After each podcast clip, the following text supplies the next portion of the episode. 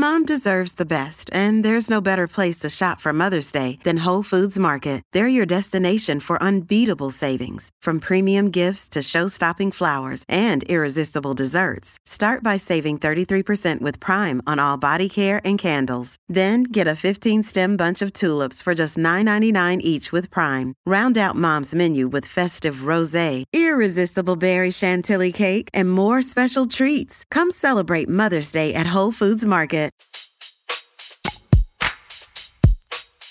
Welcome to Dear Prudence. I'm your Prudence, Jenée Desmond Harris. Today I'll be answering letters from readers with dilemmas about workplace socializing, friends who are no longer likable people, and youth football. To help me answer them, I'll be joined by Bomani Jones. Bomani is a journalist and Emmy Award winning executive producer. He hosts Game Theory with Bomani Jones on HBO and the sports podcast The Right Time with Bomani Jones. He's written on sports, music, culture, and politics for a variety of online and print publications, and he regularly appears on ESPN. Also, if you're a devout Prudie listener and reader, you may also recognize him as one of our guest Prudie writers. We asked smart, thoughtful people like himself to step in as Prudie for the day and give you advice. He did a great job. To help you get to know him even better, I asked him for three little facts that you won't find in his bio. Number one, he was once caught sneaking into the Super Bowl. Number two, the one time he dunked a basketball in a game, he had to flee because it was the project and it was taken as disrespect. Number three, he once covered a celebrity roast of Rudy Ray Moore. Bomani and I will dive into your questions after a short break, and um, if we disagree, I will not take it as disrespect. The best way to learn a language? Immersion living where the language is spoken and using it every day. But if that's not in the cards this year, you can still learn a language the second best way, and that's with Babbel. I love how easy it is to use, and as a person who can be really self-conscious about making mistakes, I love that I don't have to actually talk to a real human while I'm still working on my vocabulary and my accent. Be a better you in 2024 with Babbel, the science-based language-driven learning app that actually works.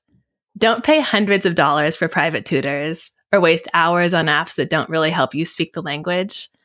Babbel's quick 10-minute lessons are handcrafted by over 200 language experts to help you start speaking a new language in as little as 3 weeks.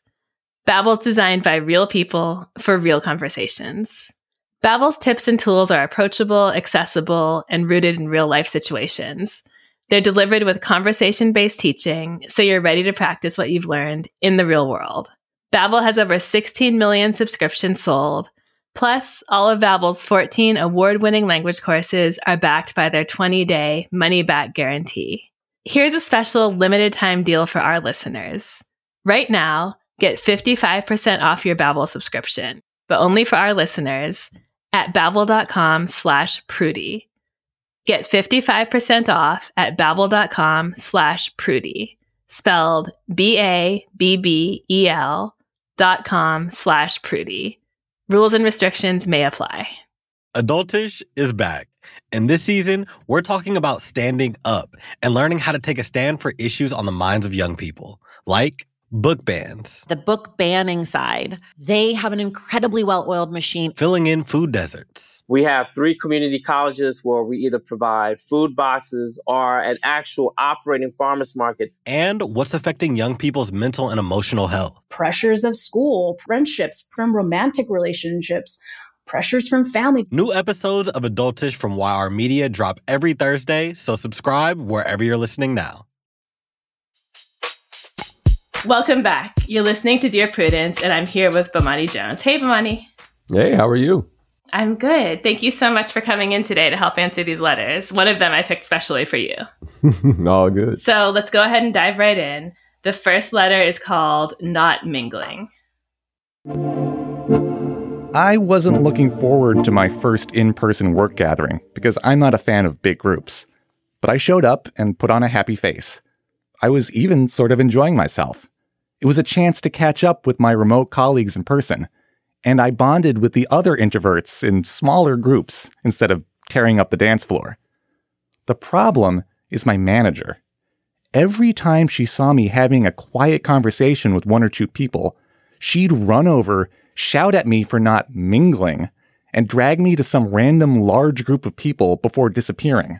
By a few hours in, I felt I couldn't do anything without her turning up and grilling me on how many important people I'd spoken to, and if I was having fun. Finally, I told her that I was all good, she didn't need to keep looking after me, and to please give me some space. I thought she was finally off my back. But the next day at work, she took me aside and said I was mean and aggressive and that my behavior was inappropriate. Now, in the week since, she's acting as if nothing ever happened, whereas I'm in a constant ball of anxiety. This person is my manager, so I have to see her all the time on Zoom. What is my next move here? So I don't think this interaction is that dramatic or horrible, um, or it would not be if it took place among friends, family members, or acquaintances. But once you're at the point with your manager, while where you're saying "leave me alone," and they're saying you're mean and aggressive, I feel like you need to be on LinkedIn um, or calling your network for new roles as soon as possible. Yeah, like what's what's interesting about that is it sounds like the boss was trying to operate from a positive position. Like it seemed like a hey, we think good things about you, and you need to be nice to these people because mm-hmm. you're at the mm-hmm. job. Like they don't do this to people they don't care about. Like if they right. care about you, they just be like, yeah, go sit over there, twiddle your thumbs. Don't nobody care. But then once you got to be mean and aggressive, which also forced me to try to imagine some particulars about the people involved in this story and how some of those particulars might affect the direction that this interaction has traveled in. But yeah, no, no, no. If your boss thinks that you're mean and aggressive, I don't know how you're going to fix that. So I did also wonder, of course, because um, this is the way I look at the world about the racial dynamics here, and I had to ask whether um, the person who was deemed mean and aggressive was a black woman because I've just heard I've heard that happen so many times in workplaces. Actually, a good friend is going through that right now for simply like gentle pushing back on a manager's suggestions about a project. Um, so, I mean, I would love to interview this person and figure out all the details. But without knowing that, I just think, again, once you've gotten to this place with your manager, you're not really going to come back from that. And the thing about being at work, like you said, Bomani, is you kind of have to be a little more um, a little more accommodating than maybe you would be with your average person. Like if your cousin is coming over and saying, You're not mingling, come hang out, you can be like, Hey, leave me alone, I'm fine. If your boss is doing it, you kind of probably oh, it's mingle time. You, it's, pro- it's probably mingle time, and you probably want to do it, and it's very okay to not like it. But the response to that is to look for another job, right? Because yeah. this isn't like this is annoying behavior. This isn't um, HR violation type behavior. It's not even really rude. It's just something you don't like. And the unfortunate thing about work is that, you know, we're there to do whatever we do in exchange for money, not to have a good time. And so you kind of have to roll with some things. Well, you also raise what I think is an interesting question is do people tell white women that they're mean and aggressive in these circumstances? Because we don't know. Mm-hmm. Like when I hear th- it was interesting to me when social media let me know about all these men telling women they should smile more. But the reason it struck me was when I was in college, people stayed telling me to smile more. Like it took a lot for me to actually mm-hmm. like appreciate that as a constant microaggression against women because that was something that people hit me with all the time. They just thought I would look mm. more pleasant if I didn't look so surly all the time. So like mm-hmm. that was not something that I attached to gender in the way that women do. Now I don't know how many other men have people say this, so I can't say that it's like an across the board behavior. But it is also entirely possible that there are a lot of white women out here being told that they've been mean and aggressive and we got no idea because ain't nobody asking them about it, you know? Right. So who knows? That's this may be a white true. woman who's very offended that we're sitting here assuming that she's black right now. She has no beads, she has no braids, she has nothing. Um, Wait, this she, could be she, a white man for all we know. That, that's exactly it. Like, yo, they always tell me I'm just too aggressive. Like, who knows, right? right? Like, like, we could be all the way wrong. The person finally got the advice they needed from Prudie, only to find out that we are evaluating it according to a paradigm that has absolutely nothing to do with them. Right. So either way, okay, identity aside, um, this person, okay, I've noticed two things here. One, this person says they're an introvert. Two, this person evidently was not mingling with a larger group. Three, this person says they're now a constant ball of anxiety.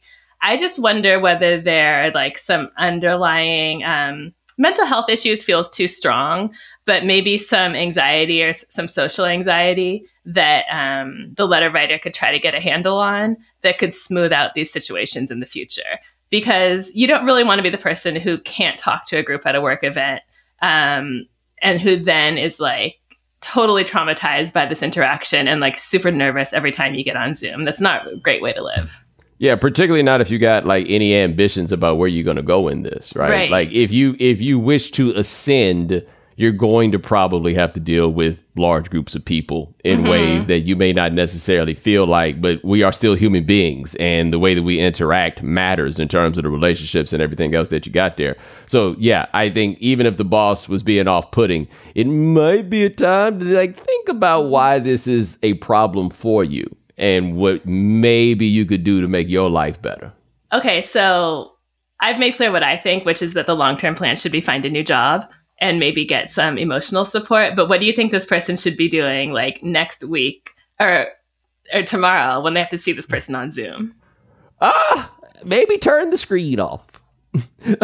maybe that's the Zoom play is just turn the screen off. I mean, I also think that part of this is this doesn't necessarily have to be a permanent condition, and I can understand the concern about if I say something, is it going to be too much? Is it going to be? And on that, you just kind of, I feel like you just have to ride out what you think is appropriate, right? You do the best it is that you think that you can do, and if that proves to be off-putting to your boss, then I guess it kind of reaffirms um, what it is that we're talking about, that it's time for you to probably go do something else. But in the meantime, hope one of y'all turn the screen off or whatever it is, lay as low as you possibly can. But sometimes you just kind of got to go through the hard stuff, right? Like, I know that doesn't sound like the greatest advice in the world, Right. suck it up. But on occasion, it is the option we must choose.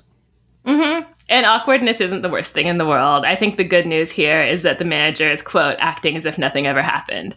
So Yes. it's kind of the best possible outcome when you tell your boss to, like, basically leave you the hell alone. And they act like Yeah. nothing ever happened a week later. Like, you're okay. Yeah, I, that is an interesting one too. I imagine the boss going home. Would you believe she told me to leave her alone? Right. Right. She was mean and aggressive. But now the boss is like, all right, it's a, it's a new week. The party's over. And now we just need to get back to the work. So Yes. good luck. You're listening to the Dear Prudence Show. And when we come back, we'll be reading more of your letters. Stay with us.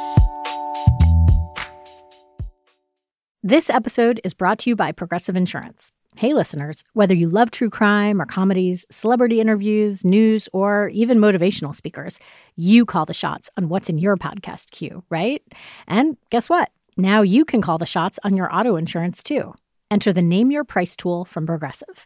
The Name Your Price tool puts you in charge of your auto insurance by working just the way it sounds. You tell Progressive how much you want to pay for car insurance. Then they'll show you a variety of coverages that fit within your budget, giving you options.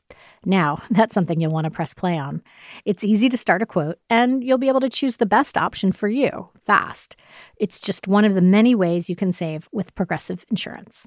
Quote today at progressive.com to try the Name Your Price tool for yourself and join over 28 million drivers who trust Progressive.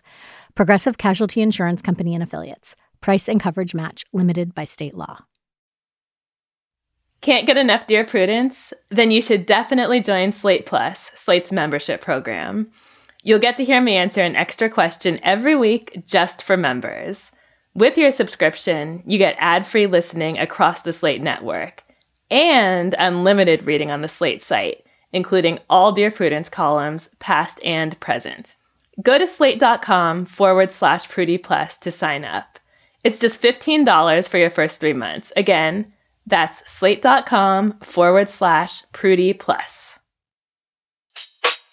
Welcome back to Dear Prudence. I'm here with my guest, Bomani Jones, to answer your letters. Okay, here's our next question. It is titled Orlando Auntie.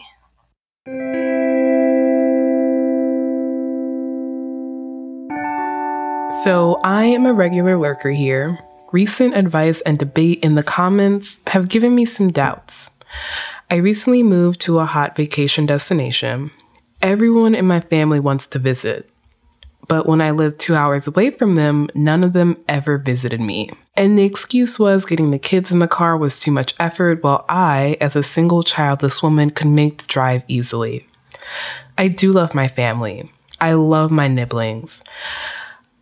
But I don't get how suddenly driving and flying halfway across the country is doable, but driving to see me when I live less than 70 miles away for years wasn't. I can understand and would love to host far flung old friends since many live abroad and have either hosted me or offered to. I don't know what to do about the middle gap here. Advice? Okay, so I hear the bitterness just sort of seeping out of this letter, and I get it. These people didn't want to come see you when you had nothing to offer them in terms of vacation, and now they do. Now that you live at a hot vacation destination, um, goes without saying, like you're within your rights to say, no, you didn't visit me then, and you can't visit me now. I just wonder if we can look at sort of a larger goal in terms of your relationship with these people what do you want here? Do you want a relationship with your nibblings? Do you want to be close to these family members? Um, is there any room to understand that people do decide how to use their vacation time based on like what's a desirable destination and not just who will be there? And these are just some of the things that popped into my mind. What do you think, Bomani? So I have lived this one as I lived mm. in hmm. Miami for four oh, years. Oh, you did. I did. A lot more people want to holler at you when you live in Miami than when you live in North Carolina. Mm-hmm. This is just kind of how it goes. Now, I would say this I am curious how long our uh, letter writer has lived in this destination because it doesn't last forever. Okay. Right? Like the novelty and appeal of it, it kind of dwindles off and you kind of wish that they were using you so that they could come hang out in the vacation place. But this is this is the bottom line on this and it doesn't feel good necessarily, but this is the truth. Mm-hmm you are offering much more now right. than you did when you lived 70 miles away. right. There's there's more going on, there's more cracking. It might even be better for you in the sense that now you don't have to entertain them all the time because they'll be going to whatever beach or casino or whatever it is that's in the place where you live. Mm-hmm. But I, I totally understand feeling a resentment like, was I not enough? And it's less that you weren't enough than it is there's a whole lot more on the table now in the place where you are. And right. I think that most people, when they envision traveling, unless they're going to see like a grandparent or a parent in that mm-hmm. way, they think about where the place is that they're going. And so they think, yeah, it makes a lot more sense for you to come up here where the, you know, where we are and everybody else can hang out and da da da. But now you in this new place, yeah, they're a little more interested in seeing that place. I would suggest not staying mad at that any longer than you have to, because that's just how it works. Don't stay mad at that any longer than you have to. Wonderful advice. I'm going to borrow that just because I just feel like there's no um, there's no real ill intent here.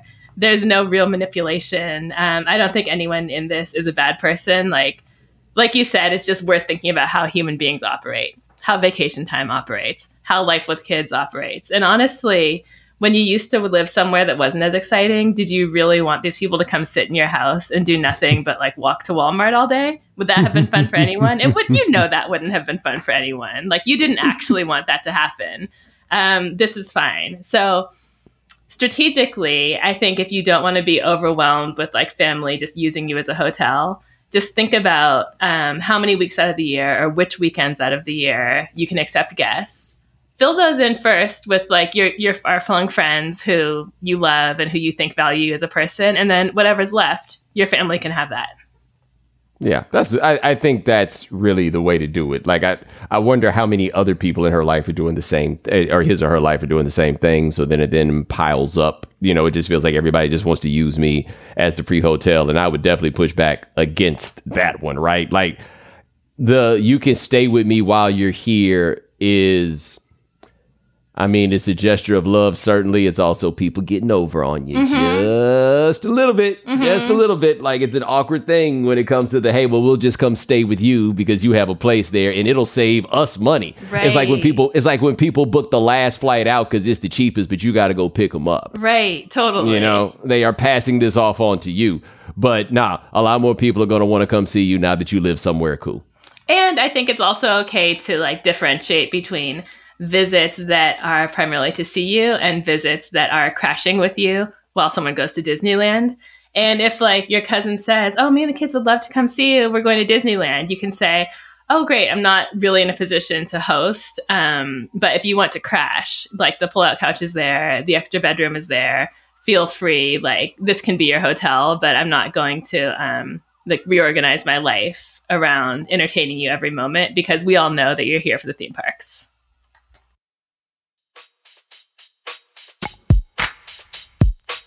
This is Dear Prudence.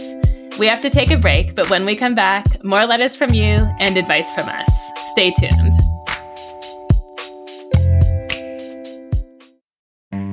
On Death, Sex, and Money, we feature interviews with you, our community of listeners, getting honest about uncomfortable things. I developed an illness where it isn't safe for me to drive. A friend once said to me, Sex is like air. You don't think about it until you're not getting enough. This is a similar sort of thing if you just replace sex with driving. Listen to Death, Sex, and Money wherever you get podcasts.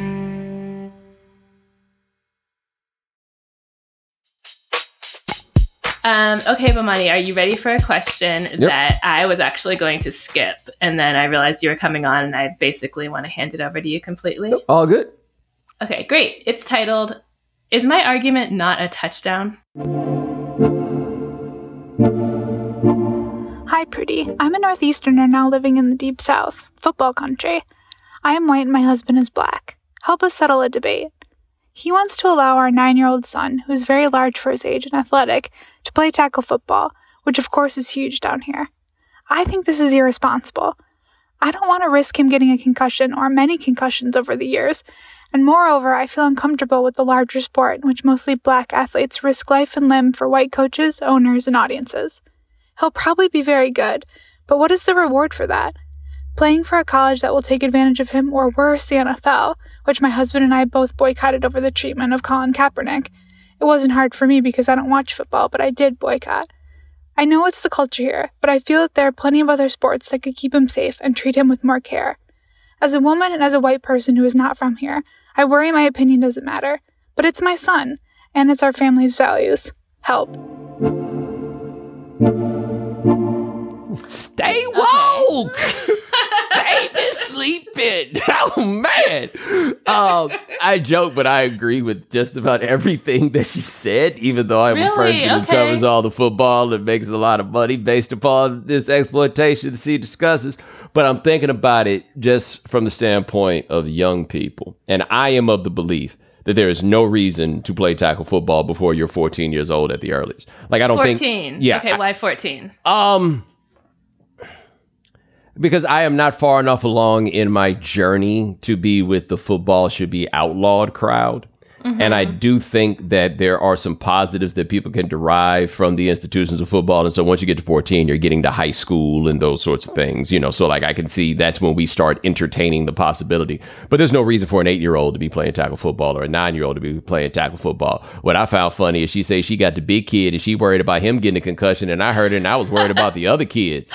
Like, like it sounds like, look, man, when a parent tells you that their kid's a little big, that kid is really big. Right. Like, I He's was probably I, the size of a 14 year old. Yeah, right yeah. I was, yeah, I, I was terrified for the rest of them. But I think, I think I'm very interested in like the background and perspective of the family that she's married into and how they feel about this. Because something I always say about sports generally, but football in particular. So imagine a football game and everything that goes on with it. And we're going to make one small change there's no ball. Hmm. Now you just imagine people running around and running into each other, uh-huh. right? Like you imagine just a full contact game of tag. It would be the dumbest thing you've ever thought of or ever heard of or anything else, and you would stop it. But once you put a ball into play, all of a sudden everything becomes so much more significant. Like a nobility is conferred upon it. There's this central thing where all the energy comes around, and it, like you could imagine like glowing coming out of it, right? But mm-hmm. if you mm-hmm. just stop and look at what a football game is, you're like, oh, this is crazy. I would never let my children do this. Like, hey, how'd you like to go run into a wall over and over again? Like right. nobody, nobody otherwise would let their nine year old do that. And so I think that she is correct. And I think also on one level, I think she may be overstating their the her family's perhaps lack of willingness to listen to her on a cultural level. Mm-hmm. Um, on the other hand, I don't know how exactly it works in their family when the white woman start talking. You know what I mean? like I, I, got a family situation that's very similar. We we like uh we we like that white woman a great deal, and we listen when she talks. I have definitely seen the places where when she come down there, especially speaking that wokeology that I read in that letter, and she come down acting all concerned about it. I could totally see that there may be a family where the eye rolling takes place and everything else. But I would I would honestly hope for her own end that she's able to stand her ground because I don't think I just don't think it's physically healthy for children to play that crazy but highly entertaining game. Yeah, I think as as a mother, I think you need to be able to feel confident protecting your child's head and brain and body, um, and not sort of like second guess yourself because of self consciousness around like identity and culture issues, which I think it's good that she's a, a, little bit hesitant and leaving room for there to be something that maybe you know she's not tapping into here because of like her geographic origins, her race, like her cultural history. But um, a concussion is a concussion. Like a broken limb is a broken limb, and I think this conversation will become more productive if she starts to think about the kind of thing you were talking about about age. So it doesn't have to be football is horrible, dangerous, and racist, or yeah. football is the best part of our culture and everyone should do it from age three. I think she should start to negotiate around like what year, what position, right? What I don't know. Do they have different kind of helmets? Are there different protections? Is there any way you can make it? Um, less dangerous and less problematic. Yeah, and I think the middle ground in the short run is flag football, which actually could wind up being good um, for their seemingly large young man as if he's playing in the tackle football, they'll have him just do all the big people stuff, but you expand your skills more doing some of the little people stuff when you are a big person. And maybe that's the spin that you make. It's just like, no, nah, we, we don't want him to be a tackle. We want him to be a tight end. Tight ends make a little bit more money, right? Like maybe that, maybe that's the spin, you know, that you ultimately give on it. But I agree with you in the standpoint of, if you feel like you need to protect your child, you can't stand down on that because it might be awkward. Like, like imagine how you would feel if like the kid did suffer a concussion, and this is a real thing, right? The kid suffers a concussion, right. you over there like, but damn, I didn't want to make Big Mama mad. That is not going to feel good for you. Um, I feel like as it, eh, you know, as, as you proceed on that, I don't think that, yeah, I just don't think that's going to be a winner. But I really do. I just, like I say, for me, it would be crazy town. The idea of having a nine year old playing tackle football, because what you got to worry about in that is not the other kids, it's all these dads doing coach cosplay and mm-hmm. they are way like the biggest problem right now with youth sports is there is the youth's parents hmm. and i don't know if i would i would not feel comfortable trusting my kid's physical future to these uh what you call them um was jamoki jamokes that's what they call them these What's jamokes that? they got out here i don't know j-a-m-o-k-e i've seen it written down but these jokers okay. that they got out here coaching these kids in football no nah, i wouldn't trust my kids with them at all Okay, so what about the the part about exploitation and race in college? Um, yeah. You know, I don't follow sports at all, but I know enough to know that you can now make money as a college athlete. So does that kind of take care of this issue a little bit? Oh no. So yeah, we did something a couple weeks ago in the New York Times about this, and an essay on game theory on HBO about this. Players are able to get paid um, basically for endorsement deals off their names, images, and likenesses, but the schools are still not paying them. So you have to be kind of famous enough to get some money at this point. And the average college athlete is getting $1,100 a year off of the name, image, and likeness stuff. So it's not. It sounds like a lot when you're in college. Yeah, it, well, it sounds like a lot when really we were in college. Inflation is a monster. We have to keep in mind. Like you can't stretch that eleven hundred dollars, but so far. Um, but no, the exploitation thing is all correct, and that's a concern. And it's to me an irony of it, which is it's only a concern if your kid is really good. But if your kid mm. isn't really good at playing football, what's the point of taking on all this risk? It's like almost best case scenario is to go get exploited for a few years. Right. And then, I mean, just one final piece on this. I think it's worth asking the kid how he feels. Um, it could be that this is really a non-issue because the kid is like, I would rather learn coding, you know, or I'm I'm fine with waiting, um, or I'm this is all I want to do. I'm so passionate about it. Please find a way for me to play mm-hmm. flag football or do do it in some kind of way that's safe. Um, so just don't forget that like you're very concerned about him, and also he is a person. Yes. Um, who has his own values and opinions. People here. always think them big kids just want to play football, and I grew up in Texas, so I would see this. The big kid that just really wasn't into it, but yeah. everybody's like, "Well, what's the point of being big?" Yeah, he might like to do something else completely. So Okay, I think we have some good options here. Um, please report back. And also, I think Bomani is going to help you win this debate. So you're welcome. Okay, um, last question for today. It's called Three Years of Friendship, Three Years of Did You Really Say That? How do I kindly but firmly end a friendship as an adult? I've had a friend of six years, Will. We used to have fun together and mutually supported each other through some hard stuff. In the past three years, Will has made some big changes the end of his first adult relationship and a new, ambitious job that is a huge career builder. This is great, but he's become incredibly fixated on money and also the fact that no one will sleep with him. It's been a refrain for the past few years, talking about how he's an eligible man, talking about his spending, complaining about how none of the women that meet his standards are interested in him. As a woman, although thankfully a lesbian, I find this offensive. As someone in a similar job and income bracket, asking people what they spend on every little thing is rude. I've tried to talk to him about this stuff, but it didn't seem to go in. I'm really tired of this and began a slow fade a year ago, although our shared friends and proximity mean that we'll ideally become acquaintances. But he won't let go, and I'm not sure how direct I should be. I don't want to hurt him, but I also don't think we really have anything in common these days. I leave every conversation feeling vaguely slimy. What's the best next step? So you've already done the obvious things here. You've tried to talk to him and you've done the slow fade out, which I really support a slow fade out in certain circumstances. I just think most people aren't really going to chase you all the way down to maintain a friendship. Um, but once you've tried those things and they haven't worked and you've made it clear what's bothering you, I think you need to have an official friend breakup. And I've actually done this before. It means you have to sit down with the person or text them and say, you know, it seems like we just keep bumping heads on this stuff. Um, we don't see eye to eye anymore. We've talked. I've told you the things that bother me. Um, I totally respect your right to keep living the way you want to live and talking the way you want to talk, but it's just not working for me. And just like you would say in a breakup, just say like, no hard feelings. It's not you, it's me, but let's take some space and I'll see you at like the parties of mutual friends, but I don't see us having a one-on-one friendship anymore. Is that am I living in a fantasy world? Can someone do that in real life, Bomani? Well, I mean, I feel like you can do that. I think it normally doesn't come to that. Like what I find to be so interesting about this is like I think we all have friendships in some ways that peter out or they evolve or they change. But at least for me, there's rarely a need to have like a discussion at this inflection point to say, hey, mm-hmm. this is mm-hmm. where it's going. So what I find to be very interesting about this is that he ain't tired of her yet in the same way. like I'm listening to what his rhetoric is and you know what this stuff is, you know, it seems like very internet like high value man kind of stuff. And I'm surprised that he even wants to keep talking to her given that. And that's what I think is most surprising about this to me is that normally when friendships bump against walls like this, like everybody's kind of aware of it. And like he's making changes you would think would take him in different directions and he would be finding new friends or new people that were more along, you know, the line of thought that he had. Because at least in my experience, people that talk to rhetoric he's talking typically aren't that interested in hearing pushback on it.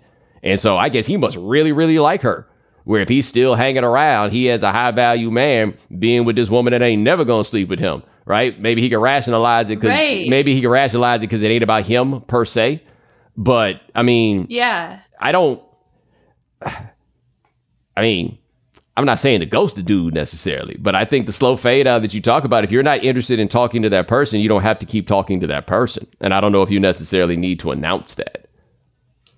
Yeah, I was actually shocked too when I got to the part that said she's a lesbian because I'd created a narrative where he had a crush on her and he was actually pursuing her and he was using all this talk about money and like how great he was and this sort of weird incel adjacent like you said high value man listening to too many podcasts type of point of view. I thought that was all about how he would really like to date her and she wouldn't date him. But i assume her being a lesbian that's something he accepts and isn't trying to change. So he just seems like incredibly incredibly clueless and it might not even be that he values her that much as a friend. It might be that he just likes hearing himself talk and will talk to anyone. Yeah, and I, will be honest. I'm curious as to like when they got cool, how they got cool. What is it hmm. that they were? You know, what were the things that their relationship was built around? And I asked that because if this dude is getting all the money that he's saying and he still can't meet women, something mm-hmm. is wrong, right? Well, yeah, his Like- whole personality, it sounds like. Yeah, and that's not to say that a woman is going to be with you just because you have money, but it greatly increases the patience that you receive in proving yourself early. Like, I may have been having a bad day, right? Like, like you, you, you get you get that slack on a bad first date when you got some money or you got something else going. And if, if he really got bread, like he says, and they still not sleeping with him, it, it might be a you, buddy. Well, to be fair, he says none of the women who quote meet his standards are interested in him. So there might be Ah. just there might be some women out there who would love to be patient with him, and then he's kind of aiming for like a different target audience that even his money isn't enough to get them interested. Yeah, I'd love to know what that standard is because my experience is that women are a forgiving species, like to to the point of their own detriment, Wow. Even for broke dudes. Wow. Well, this doesn't reflect well on Will at all. Um, and I, I would be interested to know why everyone else in the friend group still wants to be friends with him, or maybe they don't. Uh, Maybe, should maybe maybe he pays for everything since he got all this money. maybe that could actually explain a lot. Um, but anyway, letter writer, you have tried. Um, you have done everything. Bomani thinks you can continue a fade out. I would say if the fade out doesn't work, um, it sounds like this is someone who might be like hard headed enough that you really just need to like tell him explicitly that this friendship isn't working for you. And he's not going to take it well. I can tell by his personality, but also you don't care because you don't like him.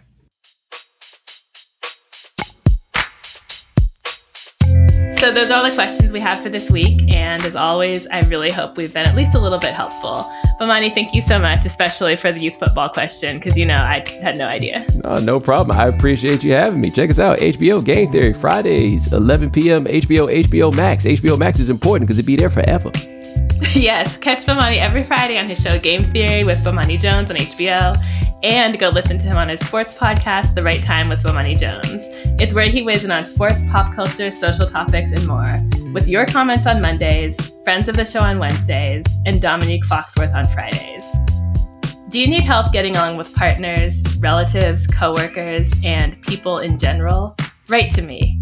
Go to slate.com forward slash Prudie. That's slate.com forward slash P R U D I E. The Dear Prudence column publishes every Thursday.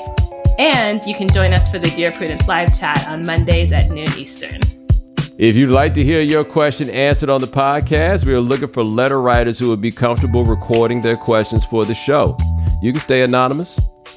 Dear Prudence is produced by Se'era Spragley Ricks, with a special thanks to Brandon Nix. Editorial help from Paola De Verona. Daisy Rosario is senior supervising producer, and Alicia Montgomery is Slate's VP of audio. I'm your Dear Prudence, Jenée Desmond Harris. Until next time.